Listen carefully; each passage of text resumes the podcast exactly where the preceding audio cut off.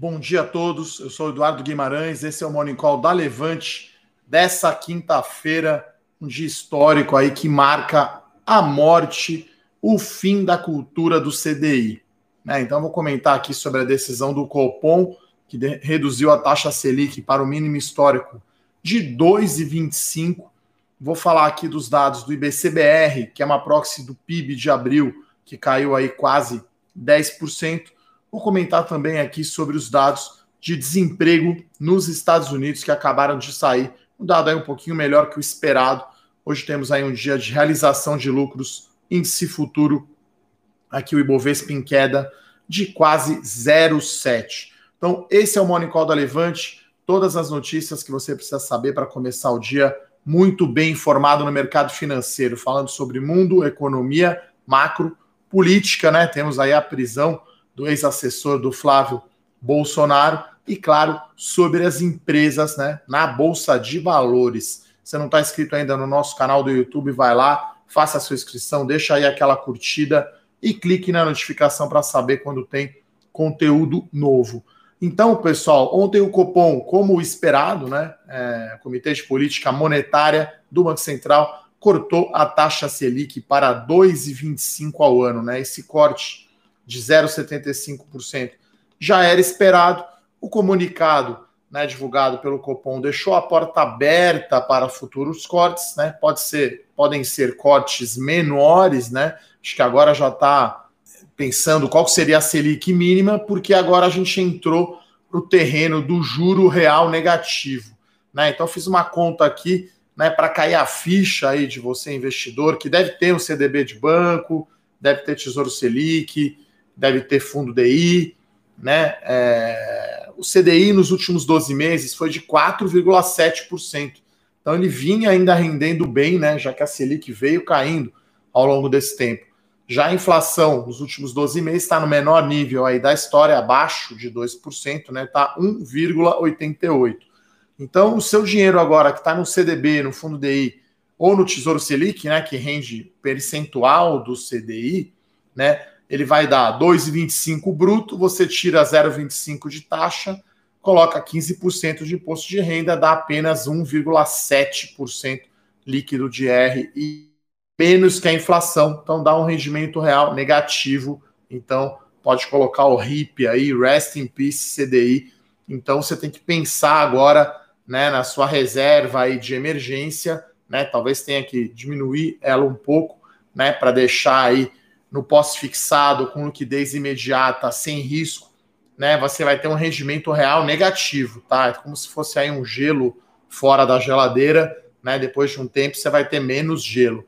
Então você está perdendo aí dinheiro, né? Está tendo rendimento real negativo. Né? Não acho que a renda fixa acabou, existem outras alternativas. Acho que o crédito privado não é uma boa, tesouro direto ainda continua sendo uma boa, né? Então até peguei aqui o placar aí das aplicações financeiras no acumulado do ano, né? Então, é, o ouro está em primeiro lugar, 43% de alta. O dólar em segundo lugar, 30% de alta. Em terceiro lugar, o IVVB11, que é dólar mais bolsa americana, com alta de 27%. E aí aparece em quarto lugar o pré-fixado, né? Então, o pré-fixado, que é o IRFM, 463. Por que, que vai bem o prefixado? Se a inflação vem cada vez menor, o seu prefixado fica bom, né? Então, se você tomou ali um prefixado, vamos dizer, a 6%, né? Quando a inflação era 2,5%, você ganhava 3,5% acima da inflação. Agora, com 1,80%, você está ganhando acima dos 4%. Né? É, então, o prefixado está indo melhor né, do que o título atrelado à inflação, que é o IMAB que hoje paga aí por volta de inflação mais 4.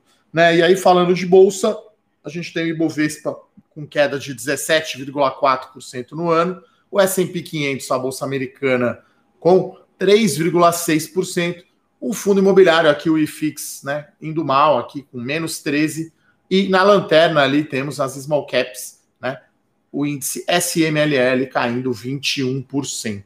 Né? Então é para você repensar aí a sua estratégia aí, né, nas suas aplicações financeiras. Agora a gente entrou pela primeira vez num terreno nunca antes né, alcançado, Então, Selic de 2,25, juro real negativo, né? Se você pegar aí Tesouro Direto, os títulos curtos, né? Você vai ter é, INTNB, né? O IPCA mais, pagando IPCA menos, né? Alguma coisa, né? Então, é, esse é um terreno novo, né? É claro que tudo indica que a inflação no curto prazo vai continuar baixa, né? Principalmente pela questão de né, da economia indo mal, né? Esse dado do PIB é muito negativo, né, pessoal? Então, estou entrando aqui para ver qual que são as taxas aqui do Tesouro Direto, né? Se você não opera ainda, enfim, sugiro, né, que você abra aí uma conta aí na corretora, enfim, para operar, né? Então, estou vendo aqui quanto seria hoje aqui, quanto estão as taxas de juros aqui que eu me refiro, né? Então, é...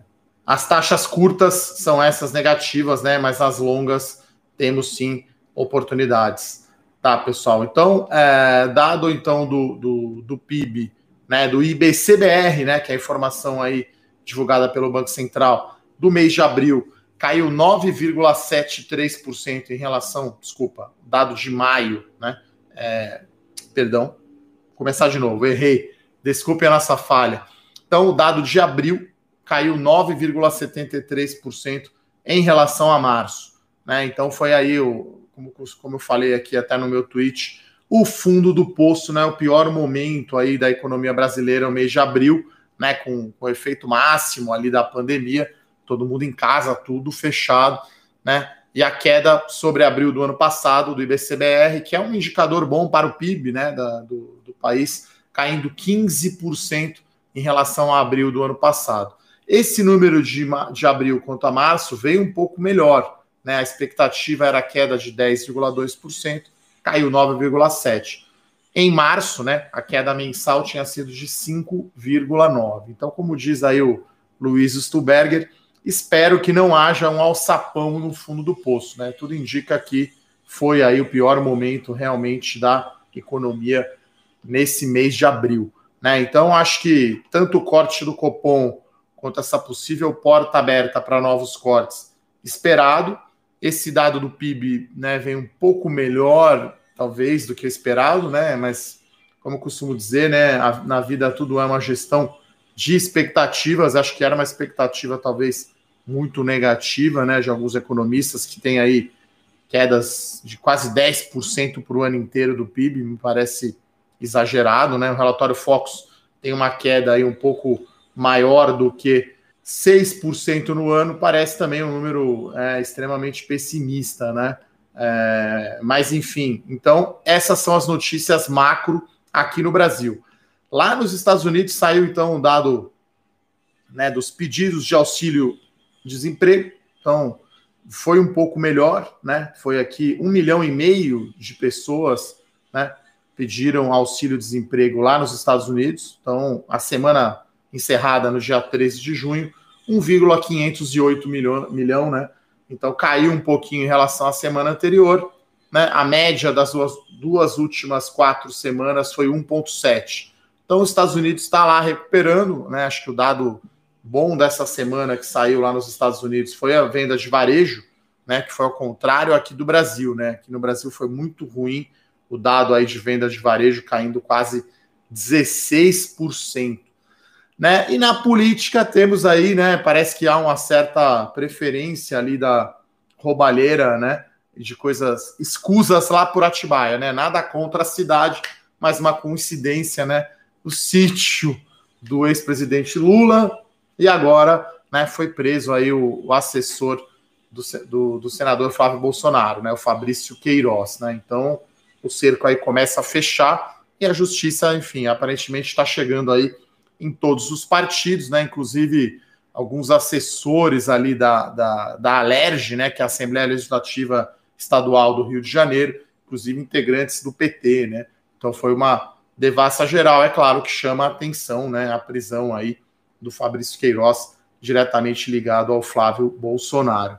No cenário corporativo, a gente hoje não tem muitas notícias específicas de empresas, né? Tem aqui uma notícia levemente positiva da Vale, que reabriu a sua mina, né? As minas lá em, na região de Tabira.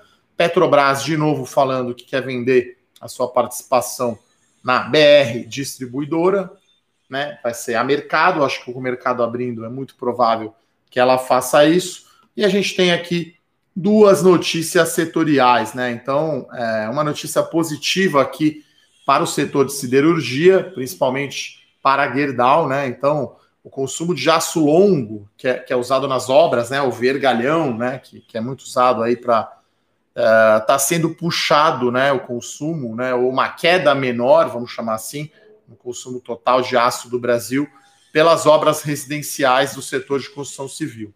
Né? Então, de acordo aí com dados da Associação Brasileira das Incorporadoras Imobiliárias, a Abrainc, 95% das obras permanecem em andamento né, durante o pico aí do isolamento. Então, isso está ajudando né, é, as ações da Gerdau, né? A Gerdau é a principal produtora aí de aço longo, né? Então, as ações na terça-feira da Gerdau até andaram bastante, né? Subiram aí 9%. Então, essa notícia né, da, da, da, queda menor, vamos dizer assim, do forte consumo de aço longo por parte das construtoras é positiva, mas como o papel tinha esticado bastante ali na terça-feira e hoje teremos um dia mais negativo na bolsa, né? Acho com medo aí de uma segunda onda né, da, da pandemia do coronavírus. Então o índice futuro aqui está caindo 0,64, está caindo aqui muito em linha com o futuro do S&P Bolsa dos Estados Unidos, né? Acho que essa é a grande bússola aí do mercado. Perdão, desculpem. 0,83 é a queda aqui do S&P 500 e o nosso Ibovespa caindo 0,6. Hoje temos aqui a alta do dólar, então o dólar aqui subindo 2,6%, então o futuro para julho então, né, parece que realmente ali um pouco abaixo dos cinco reais foi o piso aí para o dólar. Já ainda falando em siderurgia, para os Minas e para e para CSN, não é tão importante assim essa notícia, né? Elas produzem mais aço plano, né? E a CSN tem minério de ferro, né? Então a CSN acho que ela responde muito mais ao minério de ferro do que ao preço do aço. Apesar que a CSN, né, é, anunciou né, um, um, um aumento de preço, né, aumento de 10,5% no preço dos aços planos, né, que são usados principalmente na indústria automotiva, tá? Então é, é uma notícia positiva essa, né, o aumento de preço aí de aço, que é só vendido no mercado local, mas ele é muito dolarizado, né? E muito aí tem, tem a ver também com os preços internacionais de aço. Quem né, quase tudo, né, quem domina e quem põe preço é a China. Uh, e a outra notícia setorial é sobre o setor de drogarias. Né? Então, Raia Drogazil ontem informou né, que, que as vendas estão abaixo do normal. Né? Então, houve um pico de venda em farmácia e drogaria no mês de março, a galera correndo lá para fazer estoque. Né? Então, o Eugênio Desagotes, que é o diretor de planejamento corporativo e de RI né, da Raia Drogazil, falou sobre isso, né? Então, a gente tinha visto segunda-feira os dados de varejo saindo fracos, né? Então, segundo o IBGE, na categoria artigos farmacêuticos, as vendas caíram 17% em abril em relação a março, né? A gente viu esse, esse dado ruim também no chamado indicador né, da Cielo, né? Ela, ela, ela reporta um boletim exclusivo sobre o impacto do coronavírus. Então, desde o final de fevereiro, né, desde o início de março, setor de drogarias apresenta queda de 3,5% no período. Né? Então, houve um pico de consumo ali no final de março, um vale abril e maio. Né? Então, no acumulado, a gente está falando aí de 3,5% de queda. Então, hoje deveremos ter aí impacto negativo no preço das ações da Raia Drogazil, né? que tá, abriu aqui caindo 0,7%, e da Panvel, né? que é uma uma small cap, né, que eu acho que não negocia tão ligado assim aos índices, a Panvel está subindo aqui 0,7%. Né? Então, uh, ainda falando então dessa notícia das drogarias, né, outra notícia aí positiva que mitiga um pouco essa queda das vendas no mês de abril, né, é o fim do reajuste, né? Então, uh, no, em, em, abril foi adiado, né, o reajuste aí dos medicamentos, né? Então, abril e maio ficou congelado o preço, em junho, né, uma, uma média aí de aumento de 4%, tá? Então, o, o diretor aí da Droga Raia confirmou, né, esse reajuste de preço, tá? Então, é, é um setor, né, que sofre menos, mas que não passa imune ao coronavírus, né? Acho que todas as empresas praticamente aí afetadas por essa pandemia, né? Então, acho que esse, esse, essas são as notícias de hoje. A gente tem pouca, pouca notícia, né? Chamou atenção também ontem é, a Vivo, né? A Telefônica Brasil anunciando mais um JCP, né? Mais um juros sobre capital próprio. Então, é, são 900 milhões de reais, né? dá um valor bruto aí de 50 centavos por ação ordinária e 54 centavos por ação preferencial. Esses valores são brutos, obviamente, né? O JCP tem R de 15%, data de corte vai ser dia 30 de junho. Não está definida ainda a data de pagamento, mas é um retorno em dividendos, né? JCP de 0,9%. Nos últimos 12 meses, a Vivo pagou 5,6% de dividendos. É claro que aí tem uma questão de prazo, né? Ela anuncia e às vezes demora para pagar, mas os JCPs que ela anunciou ano passado, ela anunciou recentemente que vai pagar aí no mês de agosto. Né? Então, o espanhol lá, o dono da, da Vivo aqui, tem muita dívida, ele paga bastante dividendo, né? Claro que aí a empresa preserva a caixa, tem a questão aí da Oi, né? E o leilão do 5G, mas a Vivo continua aí, né? Uma cash cow uma vaca leiteira, literalmente. Então vamos lá aqui para as perguntas. Uh, a Maurice sempre acorda cedo aí, coloca aí as primeiras perguntas aqui do, do Morning Call. Né? Ele elogia aqui o nosso podcast da Minerva. A gente fez uma entrevista com, no Fora da Caixa com o Edson Tickle, CFO da Minerva. Ele explicou muito bem a política de hedge da Minerva. Na Suzano, o pessoal ainda tem um pouco de dúvida, tá? Então, a maioria, eu fiz um vídeo no meu canal, tá? Falando sobre isso. Então, além do mata-mata que eu fiz entre Clabin e Suzano, eu fiz um vídeo só sobre o head aí, né, da Suzano. Então, vou colocar o link aqui para vocês, né? Vídeo lá no meu canal do YouTube, né? Gratuito. Então, você pode uh, acompanhar tá? Então, é, basicamente a Suzano, ela, ela, ela deixa, ela fez um hedge no passado, né? Então, ela vendeu o dólar futuro, né? Então, ela não pegou essa alta, né? E ela tem uma, uma política também de transformar 100% da dívida dela em dólar, né? Então, no primeiro tri, com a alta do câmbio, houve uma, uma perda é, cambial, né? colocando o vídeo aqui para você, a Mauri, do meu canal do YouTube. Além do mata-mata, eu fiz esse analisando o resultado aí de Suzano e das exportadoras. Então, né, como que vale o dólar ponta, né, como a gente fala, então tem que comparar o dólar de agora com o fechamento de março. Então, eu não estou com o número aqui, mas é, deve estar tá caindo aí o dólar, né, é, nesse período de final de março até agora, né, e aí você vai ter então um ganho agora no segundo trimestre, né? Então reverte parte do prejuízo. É claro que é um prejuízo contábil, né? Não é um impacto caixa, mas é interessante aí ouvir o CFO da Minerva, porque ele é contra o chamado hedge natural, né? Então, se uma companhia tem receitas né, em dólar, é, estaria protegido, né? E o pessoal lá da Minerva é contra. Então, a Petax aqui, né, que é o dólar médio aqui do Banco Central, quando a gente pega lá a ponta de 31 de março, o dólar agora está praticamente igual, está subindo 1%. Né? Então, uh, que do, nesse período o dólar chegou a subir demais, né? O dólar chegou a bater a Petax 5,94 no dia 14 de maio, saiu de 5,20 em 31 de março, ontem fechou a 5,25.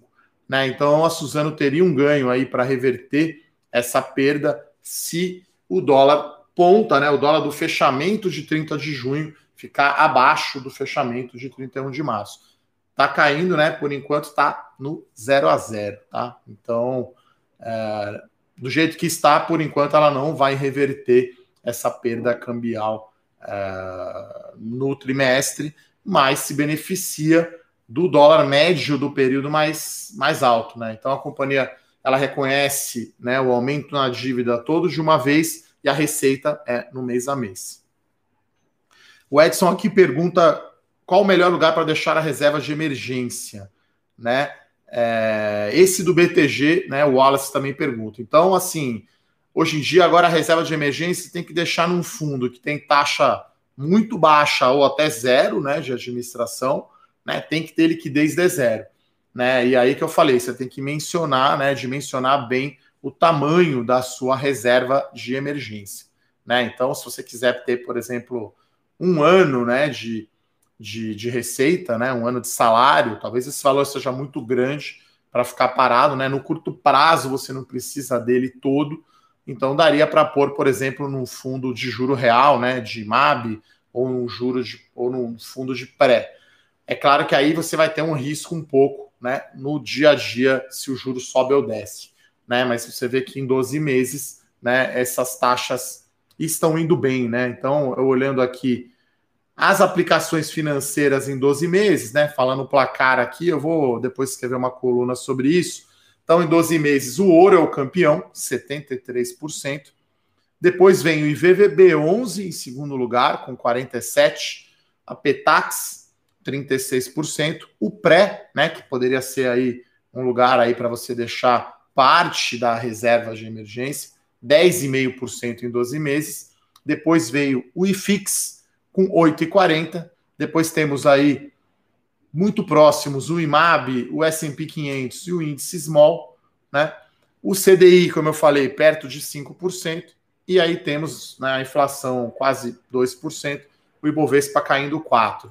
Né? Então você vê que em 12 meses, né, o juro real, que é o IPCA+, 7%, o pré 10%. O pré está indo melhor, porque a inflação mês a mês está vindo cada vez mais baixa, né?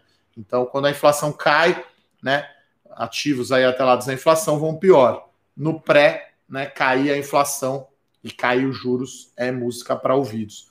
Então, o melhor lugar para reserva de emergência mesmo, aquela que você vai pagar a sua conta do cartão, o dinheiro da liquidez ali, que pode ser talvez dois a três meses aí de custos ou de salário, fundo DI mesmo. Então, na XP tem lá o, o Trend, no BTG também tem o, o Selic simples. Então, é tudo que emule, né, que, que, que imite, né, vamos chamar assim, o Tesouro Selic. Né? O Tesouro Selic eu não gosto como reserva de liquidez porque ele é D mais um e ele tem a taxa lá da B3, né?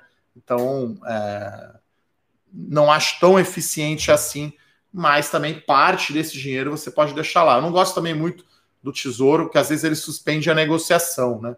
Então, esse ano a gente teve vários dias aí por conta da pandemia com negociações fechadas, né, suspensas no Tesouro. Parece que agora, né, vai suspender só inflação e pré e Selic não vai.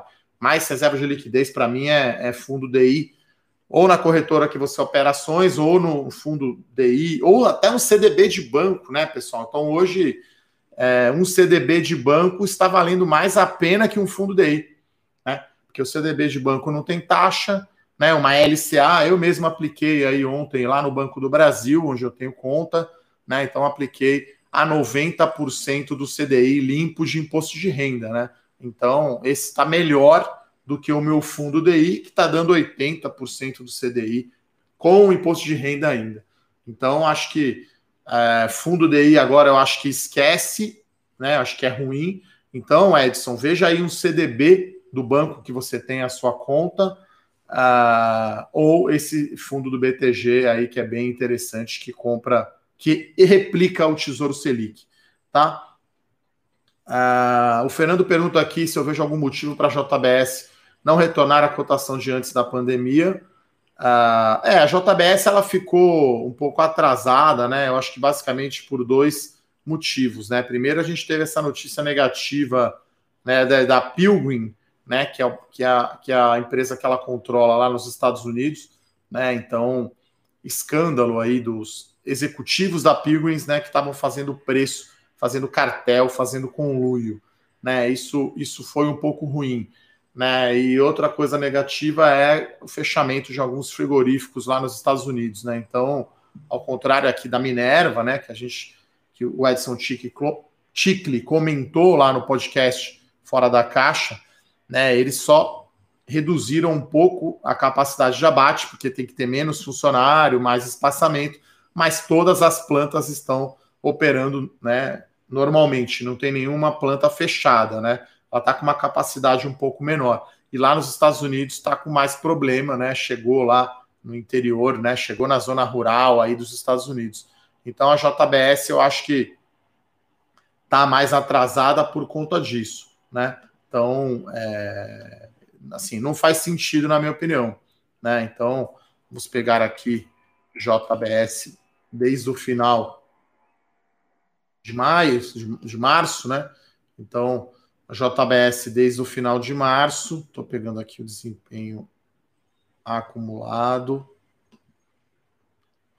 Tudo depende aí do período que você está pegando, né? Então, JBS é, ela sobe 12%, né? Desde o final de março. Então, ela ficou para trás, sim, do Ibovespa e das outras empresas, né? Principalmente de Marfrig e Minerva, né? Que eu acho que, que andaram mais, né? Então, o Ibovespa sobe 30% desde o final do, de março, até mais, né? Se a gente pegar ali o fundo do poço ali do dia 23, já a JBS ficou um pouco para trás. Eu acho que é para essas questões operacionais e essa questão de imagem ali, que não é direto né, na, na JBS, mas é da sua controlada, a Pilgrims, que produz frango lá nos Estados Unidos. Adilson, eu acho improvável a Selic zerar tá? Então, nem né, isso daí acontece em países desenvolvidos de primeiro mundo, né? Então, em mercados emergentes, acho muito difícil de zerar e ficar negativo. Então, tem muita gente já falando sobre isso, né? Qual seria aí o limite, né, para a nossa taxa de juros chegar? Eu acho que está perto, né? É, eu vi aí já alguns economistas de assets de banco colocando Selic a 1,5 né? Então caindo ainda mais 0,75. Eu acho que fica né, alguma coisa entre 1,5 e 2. Né? Acho que é onde vai ficar a nossa Selic aí. Uh, eu acho que não cai abaixo de 1,5. Né? Teria que realmente a economia está muito ruim, né? E, e, na medida, claro, que a inflação ficar muito ancorada, né? Porque a inflação desse ano está muito abaixo da meta, né? A nossa meta esse ano é 4%, com 2% para baixo ou para cima, né? Então, entre 2 e 6. A gente está com 1,88, né? Inflação IPCA aí até maio. Né? Então, com a inflação muito baixa, abre espaço aí para queda de Selic, mas zero e negativo, acho bem improvável, tá? Uh, obrigado aqui pelos elogios da Marita. Ela assina aqui melhores ações, carta do estrategista e dividendos, né? Assinou ali o tríplice da Bolsa. Obrigado aí pelos elogios. O... A gente está pensando sim em fazer mais vídeos aí, como o Rafael fez, tá? Então, uh, antes, né, se você olhar aí na série Melhores Ações e Dividendos, se você olhar relatórios antigos, todos os relatórios antes tinham vídeos, né? Eu também faço alguns vídeos no canal do YouTube. A gente tem live, né, para os assinantes, então, Melhores Ações tem lá uma live, dividendos, a gente deve fazer aí em breve é, uma live exclusiva aí para assinantes, tá, Mari? É, o Emiliano aqui pergunta: uh, com as novas notícias e o preço quase mínimo da ação, vamos a Cielo na carteira de ações? Olha, Cielo eu tô fora, tá? Então é, não gosto desse setor, né? Um setor que aumentou demais a concorrência, né? A concorrência absurda. Então, com o Open Banking, né, com a mudança na regulação, ficou né, ruim para a Cielo.